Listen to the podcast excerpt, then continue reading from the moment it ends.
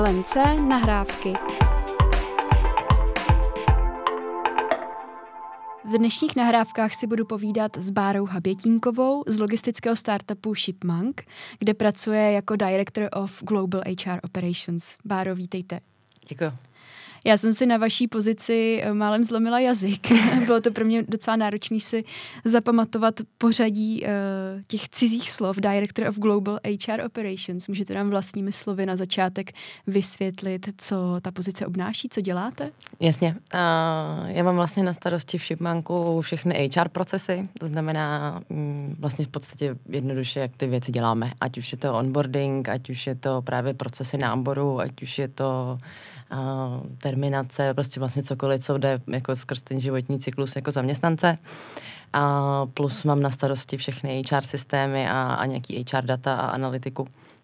A s tím, že ještě tak nějak jako k tomu uh, je vlastně, mám na starosti HR agendu celou, i s tou operativou, nejenom tu procesní část a to jak, ale i s tím jako um, samotným, že se to musí dít, uh, tak to mám na starosti vlastně mimo uh, naše americké lokality, takže Mexiko, Kanadu, Čechy a potenciálně další, které teďka vznikají.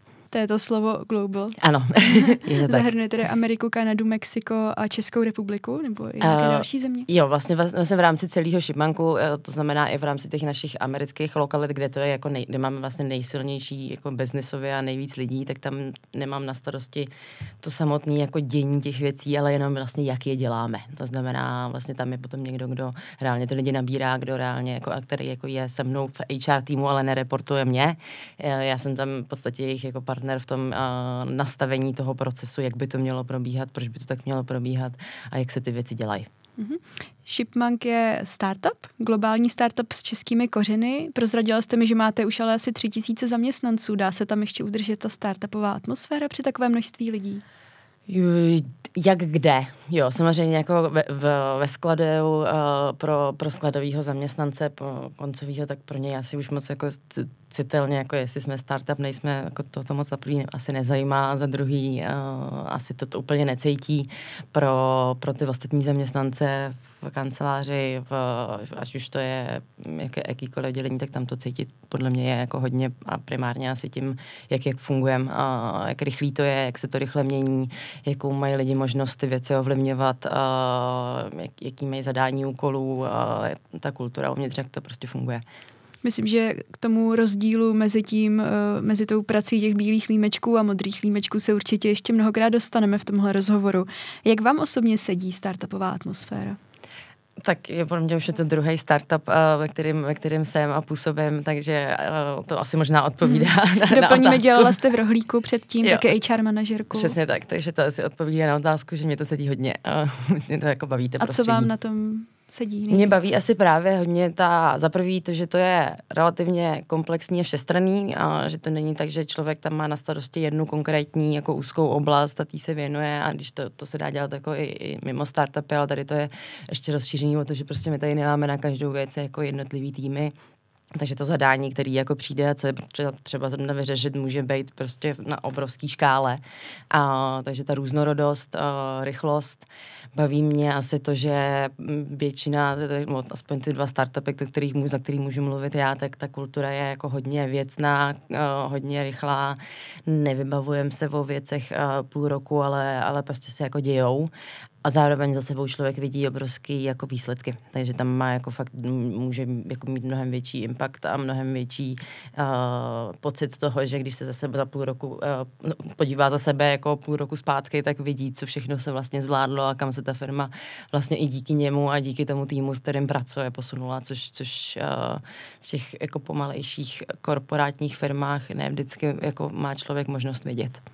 Má to i nějaká úskalí nebo negativa? Třeba pro někoho, kdo by přemýšlel o tom, jestli to je pro něj to pravé. Na co si dá pozor. Stoprocentně, stoprocentně, těch to má spousta. Uh, možná právě ta rychlost, to jako nevyhovuje úplně všem. Uh, je to takový hodně nedefinovaný prostředí, takže často jako jsem, jsem viděla hodně lidí, kteří tam přicházejí, kteří vlastně jako chtějí ten startup jako zkusit, chtějí jako vidět, uh, jak to funguje a pak vlastně se tam často jako utopí, protože najednou jako nikdo neříká, jako co mají přesně dělat, protože to se očekává od od vás, že budete říkat, co, to, jako, co má dělat a není na všechno proces. Často to, jakoby, i když proces existuje, tak není úplně jako dobře někde popsaný, takže člověk musí potkat tři další lidi, aby mu vysvětlili, jak to vlastně děláme a proč to tak děláme a, a zároveň se ty lidi jako hrozně rychle měnějí, jo, což prostě pro někoho může být jako extrémně stresující prostředí a není to prostě pro každýho. Jak třeba vy osobně vysvětlujete svým blízkým, známým, kteří nejsou eh, z toho prostředí, co eh, vaše firma dělá? Mm, to je zajímavá otázka. Uh, my většinou, já většinou říkám, že jsme vlastně uh, fulfillmentová firma, která poskytuje vlastně fulfillment malým středním e-shopům s tím, že vlastně... Úplně, Tomu bych třeba nerozuměla, co to znamená? Úplně nejjednodušší, jak já to právě vždycky říkám, úplně mm. nejjednodušší, jak si to představit. Uh, mám e-shop, založím si e-shop, a ať už to a můžu být prostě mamka na mateřský, která začne vyrábět kytičky, jak to je třeba v Big Bang Theory mm. a, a nemám sklad, nemám, najednou to začne růst a já nemám jako sklad a, a domluvit si dopravce je pro mě strašně složitý složitý a vlastně nej, nejsložitější část nebo hodně těžká část je právě ta doprava a skladování a jak to dopravit na čas k tomu zákazníkovi, protože zákazníci jsou v dnešní době nároční a chtějí, aby to přišlo prostě přesně. A tohle je pro ty e-shopy jako uh, relativně složitá část, protože oni často znají svůj produkt, vědí, znají svého zákazníka, vědí, co chtějí prodávat, ale tohle to je pro ně taková jako šedá zóna a, a to vlastně pro ně děláme my. To znamená, že my se a, a um, velká část toho našeho úspěchu, uh, že jsme jako hodně technologicky zaměřený, je to, že máme uh, zatím krásně, krásný systém, kdy vlastně ten e-shop se velmi jednoduše napojí na, na naši doménu a vlastně za, uh, objednávky, jakmile jim spadnou na jejich e-shop, tak uh, oni se o to už vůbec nemusí starat, protože mají svoj, jejich zboží v našich skladech. My se postaráme o to, že ať už tam uh, za, zaklik uh, zákazník jakoukoliv dopravu uh, do jakýkoliv dne, kdy má, jak má být doručený, tak my to už prostě uděláme za něj. Takže oni se prostě starají o svůj biznis, oni se starají o svůj produkt, o svého zákazníka a nemusí se vůbec starat o to, jestli to zboží k němu reálně jako uh, dojde a jestli dojde včas, protože o to se staráme my. Mm-hmm. Tím jste mi nahrála do dalšího bloku bloku, kde bych se právě chtěla zaměřit na ten rozdíl v tom přístupu nebo i náboru těch bílých a modrých límečků.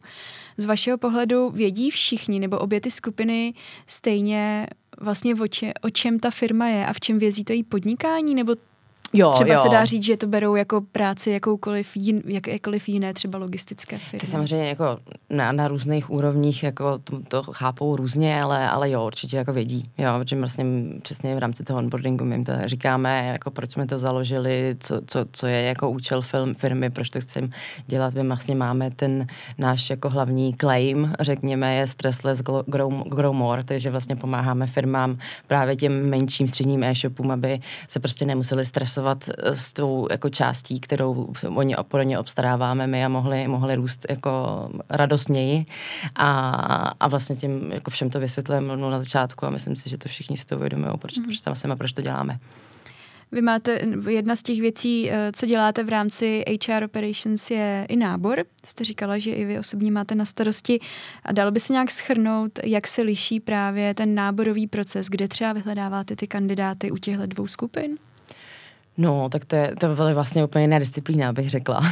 jo, jakože vlastně uh, modrých, ná, nábor modrých límečků je prostě hlavně o tom, jako řekněme, množství a jak rychle tam ty lidi dostat a, a ve velkých počtech, protože to je jako specifikum právě tý, toho fulfillmentu nebo logistiky nebo jakýkoliv warehouseu a, a podobně, že, že mm, často ty jako výkyvy, poptávky jsou velký a, a tam hlavní zadání náboru je umět tam dostat co nejvíc lidí v nejkratší době, když je to zrovna potřeba.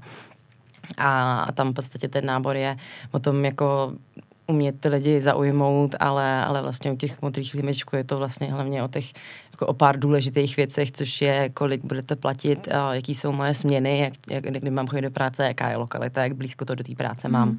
Jo, a, a tyhle věci musí být jako ideálně nastavený a, a, a vlastně a potom jako jasně jsou tam jako x dalších věcí, není to takhle jednoduchý, ale je to vlastně o tom ty lidi, tam, tam na ty lidi, jako aby se toho všimli a aby to pro ně bylo zajímavý. Mm-hmm. A, takže a... měly by to, pardon, eh, mít uh, ty firmy, které třeba nabírají tyto pozice uvedené už v inzerátu? Je to, je to třeba jo, nějaký my to, jako způsob, jak je zaujmout? My to tam dáváme, dáváte. protože mm-hmm. prostě to je to, co ty lidi zajímá a, a samozřejmě jako to chtějí vidět. Jo. Mm-hmm. Plus jako jsem, potom je to o tom, že koukáme, když se bavíme o těch inzerátech, tak my se hlavně koukáme na to i z toho pohledu, jak jsou ty pozice nazvaný, kdo, jaký, jaký názvy pozice jsou nejčastěji vyhledávání. V Americe na Indeedu, tam, tam se dokonce dá vědět jako statistika velmi snadno, jako v dané lokalitě, kolikrát si kdo vyhledal, jaký jako název pozice, jaký jako klíčový slova.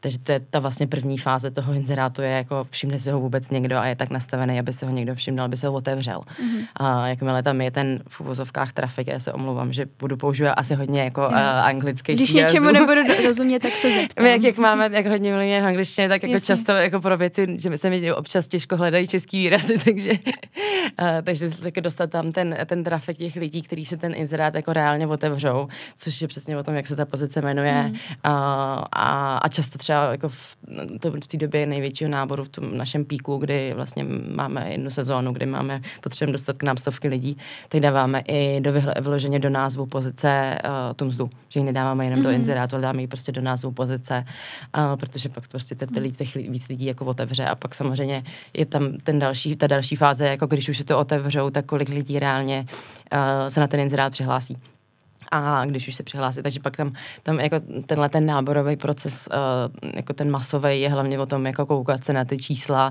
a umět jako vědět, kde, kde ztrácíme nejvíc lidí. Mm-hmm. To mhm. znamená, když nám otevře 200 lidí inzerát, uh, kolik reálně, jako když tam nám odpadne 50 lidí, uh, nebo 150 lidí a už jako to bude jenom 50, tak asi to otvírají, buď to otvírá špatná skupina lidí, takže to máme špatně nazvaný, anebo tam je něco špatně v tom mhm. inzerátu, protože velmi málo lidí na to jako reaguje. Jo, pak a zároveň takhle potom jako se musí koukat na každý krok toho, toho náborového procesu, jako kde nám odpadá nejvíc lidí a proč. Hmm. A podle toho se to snažit jak vlastně vyladit. Mně to zní úplně jak nějaké marketingové postupy, jako SEO analýza v podstatě, funnel. A o tom to je, jo. Máte i nějaké vzdělání nebo pozadí v této oblasti? To ne, jako nemám. Docela nemám. analytický přístup k tomu, což jako u, u HR uh, eh, moc často neví, nevídám. Možná proto mám na starosti v rámci té mojí pozice i ty data. nemám, nemám, jako určitě nám, nám pomáhá jak, uh, vlastně z marketingu uh, u nás, jako se všemi těma designama a tady s těma věcma a, a vlastně to nějak jako zefektivnit, ale, ale jako ten datový přístup tady k tomu uh, prostě podle mě je potřeba, protože jako nabíráme stovky lidí lidí, takže prostě se bavíme o číslech a, a je to vlastně, má to úplně stejný principy. Jo. A kde jste vy osobně vzala ten analytický přístup? Jak je vaše, uh, váš background? Já, jo, to je tě, těžko říct. A tak já mám vystudovanou ekonomku, má vaše, mm. takže já mám jako státnice z ekonomie na Národohospodářské fakultě, takže vlastně moje studium bylo, byla matika ekonomie a zároveň vlastně já jsem začala svou kariéru v Hey Group, což je uh, eh, HR consultingová firma, která je zaměřená primárně mm. na uh, průzkumy odměňování, na uh, nastavování od, odměňování ve firmách a tak dále, což bylo vlastně čísla, čísla, čísla, čísla. A ono asi si přes ty čísla lépe komunikuje s lidmi, kteří uh, jsou v pozici těch founderů, těch startupů, předpokládám. Rozhodně, jo, stoprocentně. Jo, jako a, a, vlastně v dnešní době celkově ve firmách jako mm, chtějí slyšet lidi, jako proč to bude fungovat jako spíš na číslech, než když někomu řeknete, já mám pocit, že, a, tak, mm. tak to většinou zase úplně tak dobře nefunguje. I když jako, i, i to občas funguje, jo, i, i my se bavíme na této úrovni, jako uh, máme s naším CTO vždycky jako uh, takový jedno, jako gut feeling, úplně nemám z toho dobrý pocit, tohle mm. nebude dobrý. A takže to neznamená, že jsme úplně jako stoprocentně, jako že jenom koukáme na ty čísla, ale podle mě by ty čísla měly být vždycky jako součástí toho rozhodovacího procesu. My jsme se bavili tedy o tom, kde uh, získáváte modré límečky. Jak je to s těmi bílými? Fungují ještě inzeráty? Uh, jak jde, jak jde, na který pozice. Uh, my tady vlastně v Čechách nabíráme primárně lidi do R&D, takže developery a technické pozice a tam 100% nefungují, tam jako už se na inzerát nepřihlásí skoro nikdo. Uh, na jiný, jako uh, řekněme, kancelářský pozice, teď třeba nabírám ke mně do týmu, do HR, tak tam se nám jako lidi pořád a i vlastně jako na ostatní pozice, ale ty teda nenabíráme v Čechách, ale v Americe primárně, ale tam se nám jako lidi docela dost hlásej, jo, ale ale já můžu, musím zase říct, že my máme teďka tu výhodu, že tady Shipmark má poměrně jako zajímavý jméno v Čechách, takže samozřejmě to potom může fungovat úplně jinak jako v jiných firmách. Mm-hmm. Když už tedy máte vybrané kandidáty a podařilo se vám najít ty pravé, jak probíhá onboarding v globálním startupu? Uh, zase hrozně záleží, jestli se bavíme o těch bílých mm-hmm. nebo mhm. modrých límečcích, protože tam je to jako úplně jiný. Jo. Uh, když se bavíme o těch jako modrých límečcích, tak tam je to hlavně o tom, aby to bylo rychlý, efektivní a, a dostali, se, dostali všechny informace, které potřebují. A samozřejmě taky tam důležitý ten první dojem, ale je to právě primárně o tom, aby tam nebyly jako velký prostoj, aby jako vlastně oni věřili tomu, že víme, co děláme. Jo, takže tam ten onboarding je, jako my jsme to vlastně, to jsme přesně řešili celý jako minulý rok, uh, kdy jako ze strany HR je to hlavně o tom, jako dělat to rychle, efektivně a mít to co nejvíc automatizovaný, protože často problém je, a byl to problém i u nás, je, že jako potřebujeme toho člověka mu vytvořit přístupy do čtyř různých jako systémů a teď to tam někdo manuálně jako kliká do čtyř systémů, takže když tam najednou čeká 20 lidí, tak sice řekne, jo, to, to, to, to trvá chvilku, ono to trvá asi jako 40 vteřin to tam zadat jako do těch čtyř systémů mm. nebo minutu, jenže když tam je 20 lidí, tak najednou 20 lidí čeká 20 minut, jestli tam jako někdo zadá a vlastně jako jenom tam sedí a koukají, jo, což prostě mm-hmm. není jako dobře. Takže to hodně o tom jako mít to co nejvíc jako automatizovaný a efektivní v tom směru, že všechny ty kroky jsou jako naplánovaný, co se dá udělat předtím, tak se zvládne jako předtím, anebo je to propojený, to znamená, ty data prostě protečou do všech těch systémů, kde jsou potřeba.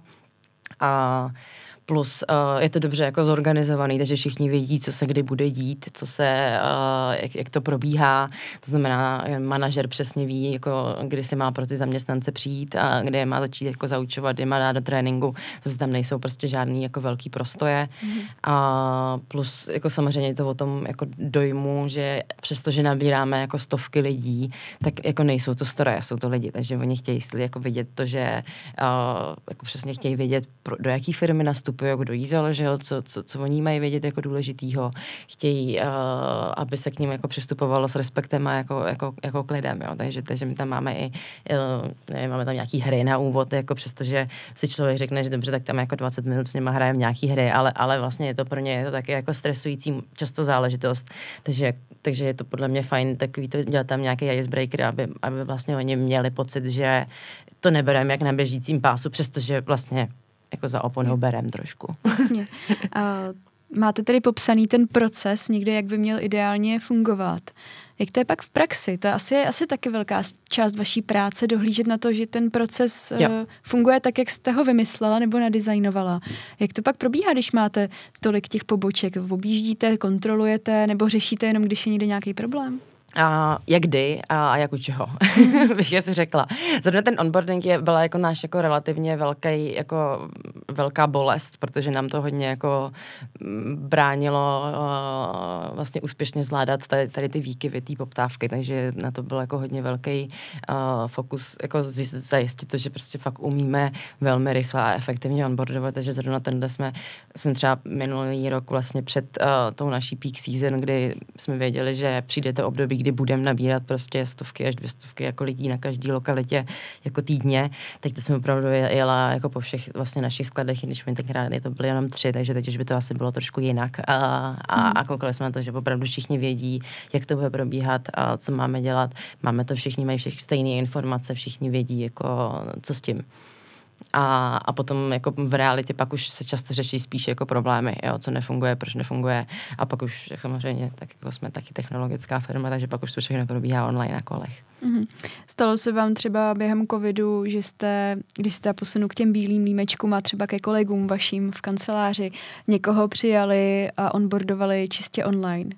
Jo, jo, my máme vlastně i tady v Praze máme jako čistě online lidi, takže jako vlastně se nám to bylo, myslím, vtipné, nejvtipnější historka, co si z tohle pamatuje, když nám jeden kolega z Brna, a, tak už u nás dělal asi půl roku a poprvé právě tak nějak se trošku uklidnil jako covid a přijel k nám poprvé do kanceláře a všichni byli hrozně překvapení, že vypadal úplně, protože on má dva metry a my jsme mm-hmm. ho mhm. vždycky viděli jenom jako jo. Za obrazovkou, takže všichni ty jo, Vojto, ty jsi hrozně vysoký. to jsem chtěla říct, že to je pro mě třeba to největší překvapení s tím se potom vidět s těmi jo. lidmi naživo, vlastně jejich výška, že jo? To je jo. něco, co ten člověk jo. vlastně vnímá jako část té osobnosti, ale přes ten online tohle se asi nějak úplně přines nedá. Tak. Nedá, no. A přestože vlastně toho člověka má pocit, jako, že ho známe velmi dobře, my jsme měli spoustu jako nějakých online, jako tím, že jsme chtěli udržet nějakou jako takovou jako týmovou soudržnost, takže jsme měli i nějaký jako online team buildingy a podobně, mm. takže jako neměl člověk pocit, že by toho člověka jako neznal, nebo že by k němu měl jako extrémně daleko, ale pak jak ho vidí jako naživo, tak najednou je vlastně překvapený, jak ten jako dojem je úplně jiný. Mm-hmm.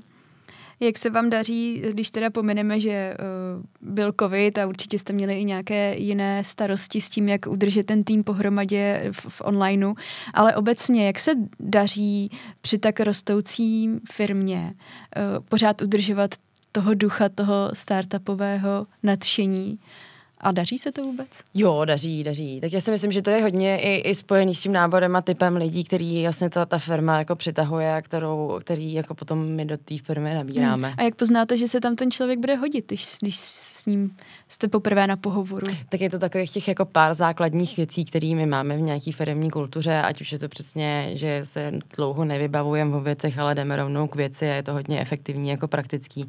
A to na člověku jako pozná, když, když jako vám už při pohovoru jako jednu věc na jasnou otázku, jako ať vám popíše jeden projekt a, a ona vám začne vysvětlovat a tři, mluví o tom 45 minut, když to řeknu blbě, bez toho, abyste se jako mm-hmm. něco mhm. dozvěděl, tak víte, že ta firmní kultura, kterou máme mimo, prostě sedět nebude, jo.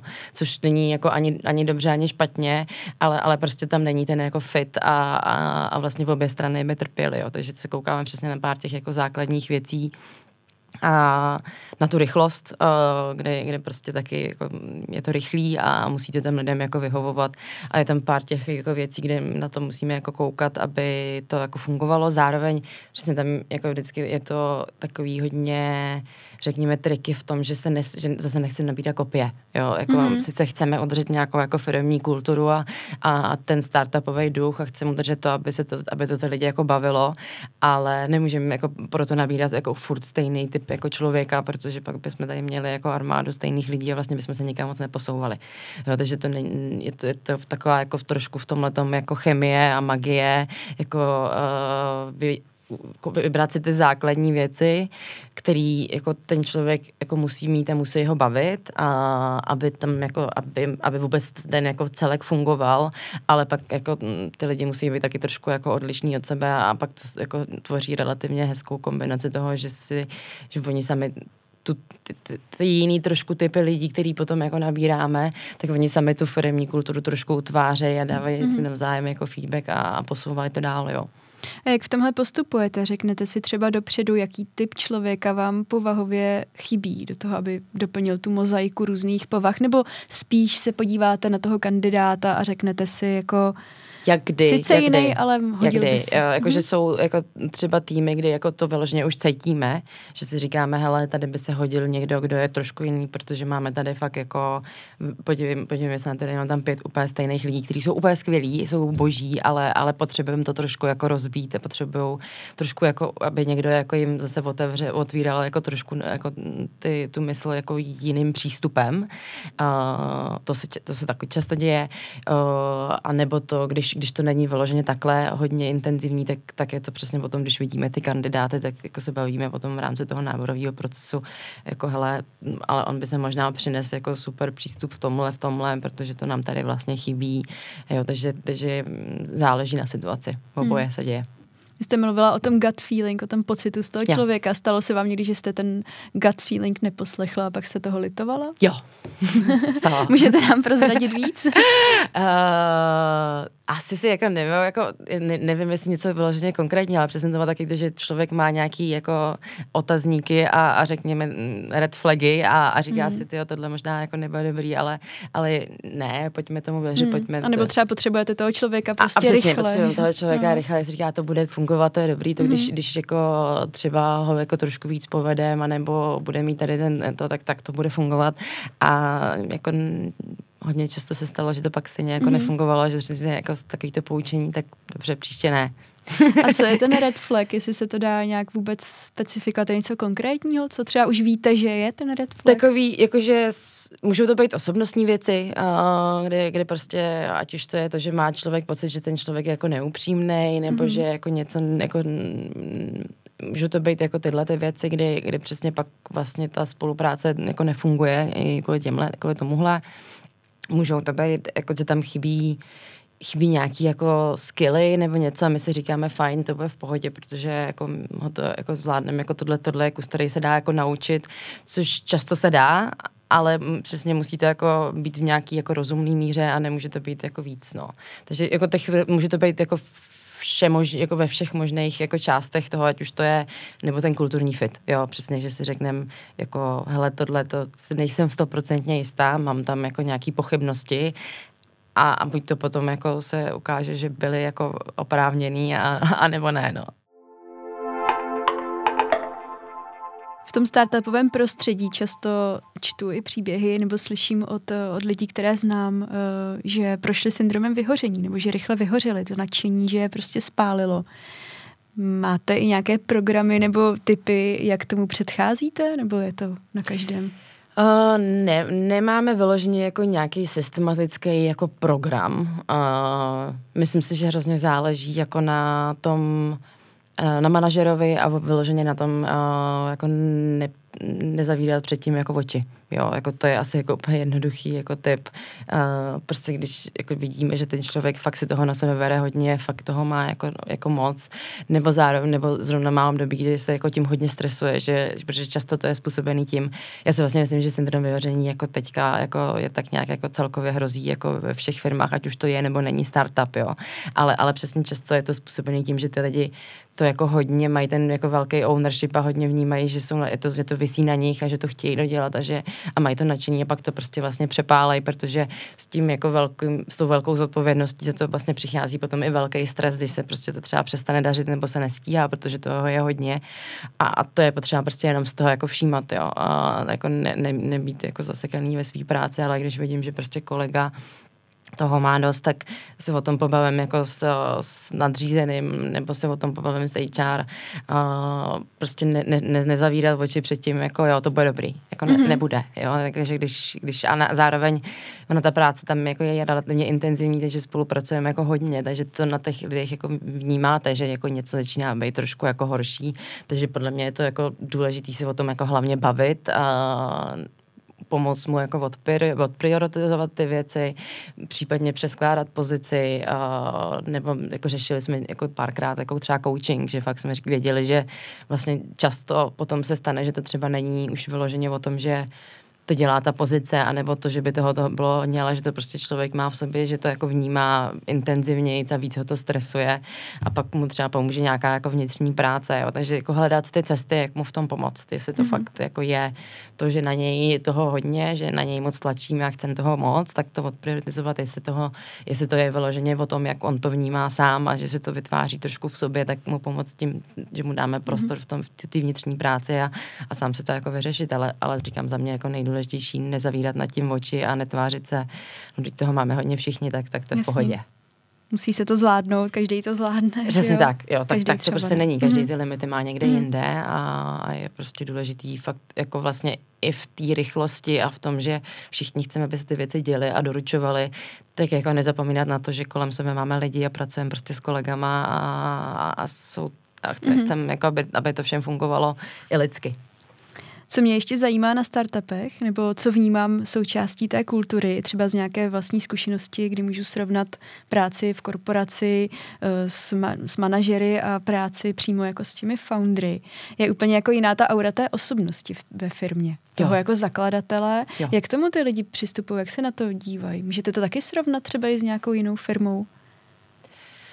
Uh, jako jo, jako u nás to, to je to samý, jo, jako vlastně Honza u nás je taky taková jako modla, protože prostě tak on tu firmu založil, on ji vytvořila a ta firma vypadá tak, jak vypadá díky, díky němu, jo, protože jako, takže tam jako vždycky to je uh, a vždycky to bude, ta osobnost toho foundera tak nějak jako utváří uh, celý fungování té firmy, jo, ať už jako třeba v těch pozdějších fázích to tam je třeba méně znatelnější, ale pořád jako i třeba ty konkrétní jako core values, ta kultura, která vzniká, je vlastně často jako hodně kopíruje tu, tu osobnost toho foundera, mm. protože prostě uh, to bylo to, kde se prostě v prvotních fázích jako dával fokus a jak se ta firma nastavovala. Takže u nás je to třeba o tom, že mm, my jsme vlastně technologický, všechno je hodně strukturovaný, uh, hodně uh, automatizovaný, na všechno máme jako super tooly, protože prostě náš Honza Bednář je jako takový tech geek a, a prostě když, když by tohle to tam jako nebylo, tak všichni víme, že by to jako, jemu by to vadilo a, a všichni vlastně ty lidi, kteří do té firmy jdou,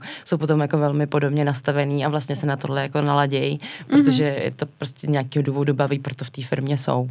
Na to jsem se právě chtěla zeptat, jestli se vlastně ta, ten jeho přístup k práci potom promítá do celé té firmy a každý tím, že ho jako asi zná osobně, protože pořád jste si asi blíž jo. než někde v nějaké velké korporaci, tak jestli pak nepřijímají i ty jako pracovní návyky, i proto třeba můžou častěji vyhořet ti lidé, protože opravdu, když je někdo founder, tak tomu asi věnuje veškerý svůj čas a zasvětí tomu svému projektu celý život.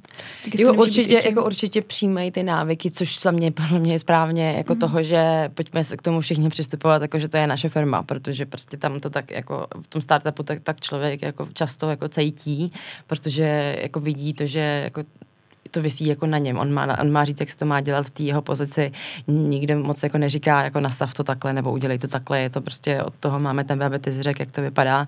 A, a vlastně je to tak, že když potom přesně se blíž pracuješ s tím, s tím founderem, tak, tak člověk uh, jako má v sobě ten pocit i z těch jeho diskuzí, jako pojďme k tomu přistupovat, takže jako vlastně i ta firma je i částečně jako moje. Jo, takže tohle to určitě tam jako funguje a určitě se to na ty lidi jako přenáší, což je za mě správně, to je, tam jsou nějaké jako věci, které se přenášejí a neměly by, i, i, to, i to je jako riziko a zároveň jako potom je to přesně o tom, kým se ten founder jako uh, obklopuje a jestli ty lidi, jako když tam přijde, začne, začne být jako nějaký negativní jako, uh, jako součást té kultury, tak jestli ty lidi jsou schopní to říct a, a měnit ty věci s ním a jestli on je otevřený tomu jako feedbacku. Jo, tam je to potom mm-hmm. jako důležitý, protože přesně jako on, jo, on jako tvoří obrovský kus té firmy a, a má na ty lidi mnohem větší vliv než, než ostatní. Já bych se vás závěrem ještě chtěla zeptat, jestli vnímáte za uh, poslední roky i třeba kvůli covidu nebo kvůli té situaci, která trošku zamíchala náborem a tím přístupem k tomu najímání lidí, jestli se nějak změnil ten nábor, nebo jestli se změnily ty požadavky lidí, co očekávají od své práce. Jako určitě, samozřejmě, tak všichni víme, to je taky, jako řešilo se to pořád a, a furt myslím, že řeší, že se absolutně změnil ten jako přístup home office versus práce v kanceláři, to si myslím, Jasně, že... ale ještě třeba něco jako míní, tak na první pohled nápadného, co, s čím ty lidi... Jako chodí? vlastně si myslím, že ani ne, jo, jako jako vlastně, vlastně myslím, že to pořád funguje jako stejně, jo, ty lidi pořád, jako mo, možná je pravda, že mám pocit, že dost lidí to posunulo víc do toho směru, chci, aby mě ta práce jako bavila a aby, jako protože si najednou v tom jako covidu uvědomili jako víc jako začali, měli víc času, začali víc přemýšlet o té práci, začali víc přemýšlet, jak tráví svůj čas a jestli vlastně to, že v té práci trávím 8 hodin, jestli jako mm, by mě nemělo být jako podstatnější to, jak hodně mě baví a jak hodně uh, mi ta firma vyhovuje, jak hodně mě baví pracovat s mýma kolegama a nebo nebaví. Jo. Takže vlastně myslím si, že částečně tohle může být nějaký jako efekt toho, že lidi najednou trávili čas doma a měli trošku víc jako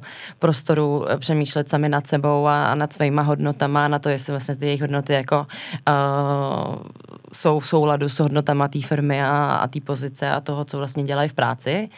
A, ale vlastně si myslím, že to jenom jako, že to vlastně zapadlo do toho trendu, který tady stejně byl, že ten vývoj jako tímhle směrem se děl před covidem a už, už dávno předtím a, a jenom to možná mohlo trošku zintenzivnit, takže otázka, jestli vlastně ten jako dopad toho covidu tam je jako hodně znatelný, nebo prostě jenom pokračujeme. Prostě bychom tam došli pokra- i tak. Přesně bychom mm. tam došli i tak, že, že prostě lidi v dnešní době jako chtějí uh, nechtějí jako trávit ten čas něčím, co je otravuje, co je nebaví, jako víc nad těmahle věcmi už jako lidi přemýšlí a, a prostě to jako je ten všeobecný trend, který, kterým se sunem tak jako tak. Mm-hmm. A úplně poslední otázka je v Shipmanku něco, co jste se vy pro svoji kariéru naučila, nebo nějaká třeba rada, informace, kterou jste získala a kterou byste mohla teď předat dál našim posluchačům? Jež, to, je, to je složitá otázka. A, jako naučila jsem se tam toho spoustu, rozhodně. Spíš přemýšlím, co by bylo takový jako zásadní.